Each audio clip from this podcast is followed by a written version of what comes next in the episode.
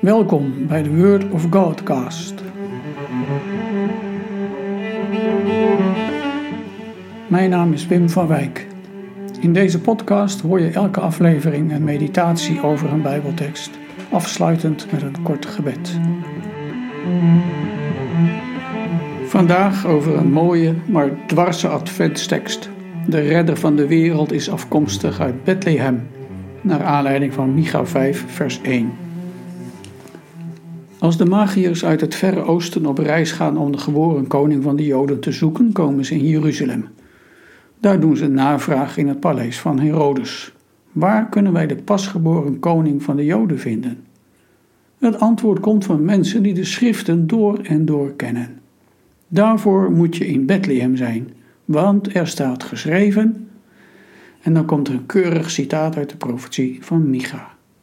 Micha profeteert, hoofdstuk 5, vers 1. Uit jou, Bethlehem in Efrata, te klein om tot Judas geslachten te behoren, uit jou komt iemand voort die voor mij over Israël zal heersen. Zijn oorsprong ligt in lang vervlogen tijden in de dagen van weleer. Nee, als je vertrouwd bent met de Bijbel en de kerstverhalen kent, is de profetie van Micha niet verrassend. Net als voor de schriftgeleerden in Jeruzalem het niet verrassend is. De Messias wordt in Bethlehem geboren. Maar als Micha spreekt over Bethlehem, dan bedoelt hij maar niet aan te duiden dat het een weetje is, een feit. Nou, dan weet je dat zomaar.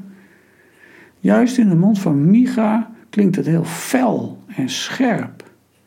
Daar, uit Bethlehem, daar zal God een redder geboren worden. Want wat is er aan de hand? Het Bijbelboek met de naam Micha kun je lezen als een fel debat tussen Micha en andere profeten. Er zijn mensen die helemaal niet naar Micha willen luisteren. Die tegen hem zeggen: Man, houd toch op met die oordeelspreken van jou. Die slaan nergens op. Want wij zijn toch afstammelingen van Jacob. Wij hebben toch de belofte dat God trouw is. God heeft het beloofd: ik zal alle nakomelingen van Jacob weer bijeenbrengen.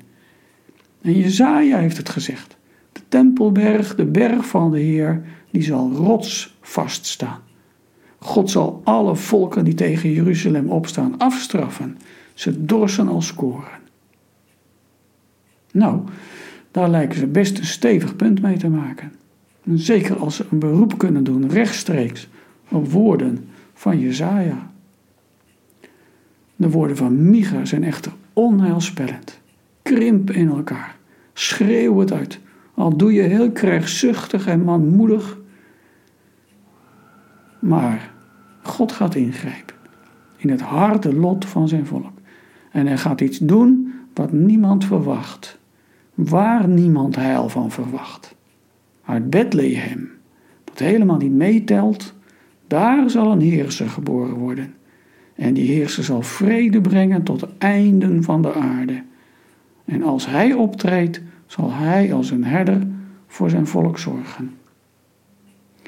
God doet verrassende dingen, maar zijn stijl is ook tegendraads. Later zullen mensen over Jezus zeggen: kan er uit Nazareth iets goeds komen? Zo is het hier. Kun je uit Bethlehem iets groots verwachten? Iets dat de wereld verandert? Iemand die vrede brengt tot aan de einde van de aarde? De schriftgeleerden kwamen met hun Bijbelkennis niet verder dan een weetje.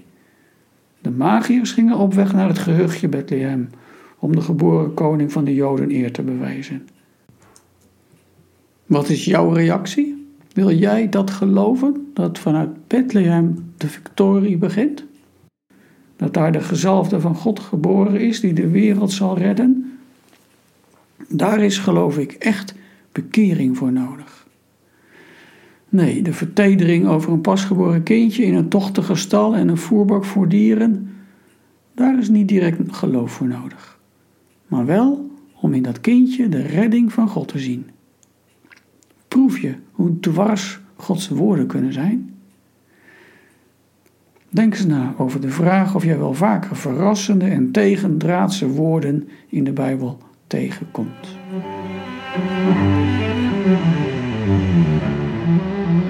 Bidden. Heer, u aanbidden wij, want u brengt vrede in de wereld door uw Zoon, de Messias. Geef ons geloof en maak het geloof sterk, uit genade. Amen.